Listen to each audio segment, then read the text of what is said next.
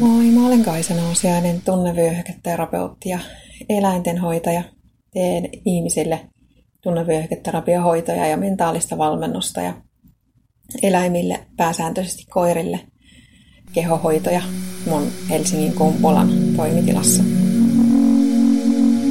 Tällä viikolla olen käynyt verkossa keskustelua, joka on saanut mut ajattelemaan sitä, kuinka, kuinka on edes mahdollista, että, että mä annan tavallaan toisten ihmisten tai organisaatioiden tai järjestelmien painaa itseni niin alas kuin mä annan.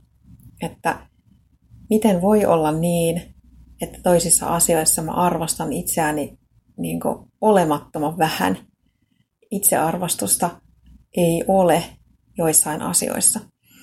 Se on todella hämmentävää, koska kyllä mä mielestäni kuitenkin osaan puolustaa itseäni uhkia vastaan.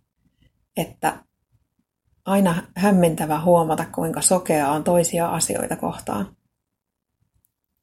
Sellaiset asiat, joita on tottunut tekemään, jotka tuntuu tutuilta, että jos ne yhtäkkiä muuttuukin uhkiksi, niin voi kestää tosi kauan ennen kuin ymmärtää, että ne on muuttunut uhkiksi ja että niistä on oikeasti enemmän haittaa kuin hyötyä, toisin kuin on ollut siihen asti. Jos ne on tosiaan ollut sellaisia asioita, jotka on tuottanut iloa ja joista on saanut jotain hyötyä.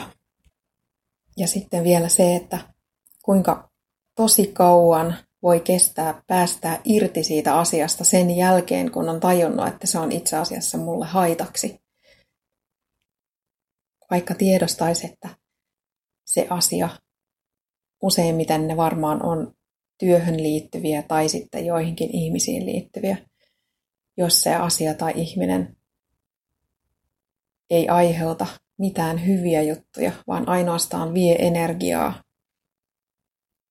Tai niinkin, jos tasapaino sen suhteen, että saako siitä jutusta enemmän kuin mitä antaa sille, alkaakin kääntyä niin päin, että se vie enemmän kuin mitä siltä saa.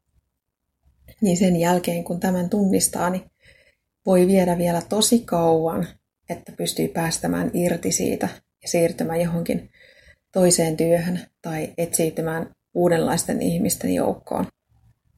Ja kun antaa ajan kulua, eikä tee mitään tai ei pysty tekemään, ei vielä osaa ajatella olevansa erilaisessa tilanteessa, niin annas olla sitten, kun lopulta tapahtuu se, että pystyy tekemään sen muutoksen, pystyy tekemään sen päätöksen, että ei enää tätä, että nyt tota, niin kun taaksepäin katsoo, tuleeko se ajatus, että olisi pitänyt jo aikaisemmin, ja miksi mä en jo aikaisemmin, ja että aika meni hukkaan, kun mä olin tuolla. Ja sitten pitää kääntää se asia toisinpäin, että niin, mitä mä opin tästä, Sekään ei ole yksinkertaista. Muistaa aina, että, että tämä asia nyt meni näin ja että kuuluu näin paljon aikaa. Ja saada kiinni siitä, että miksi niin oli ja miksi tällä tavalla ei käy enää toiste. Mitä mä opin tästä?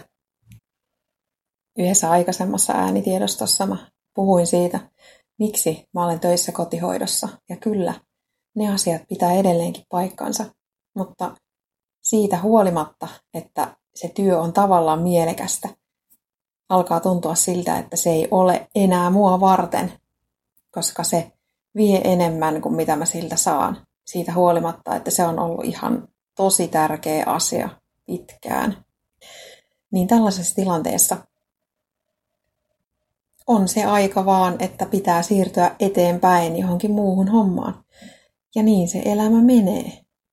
Ainakin mun nähdäkseni, että on erilaisia vaiheita. Ja sen hyväksyminen, että se, hyväksyminen, että se on ok, se on tosi tärkeää mulle nyt. Kiitos kun kuuntelit. Toivottavasti sait tästä oivalluksia.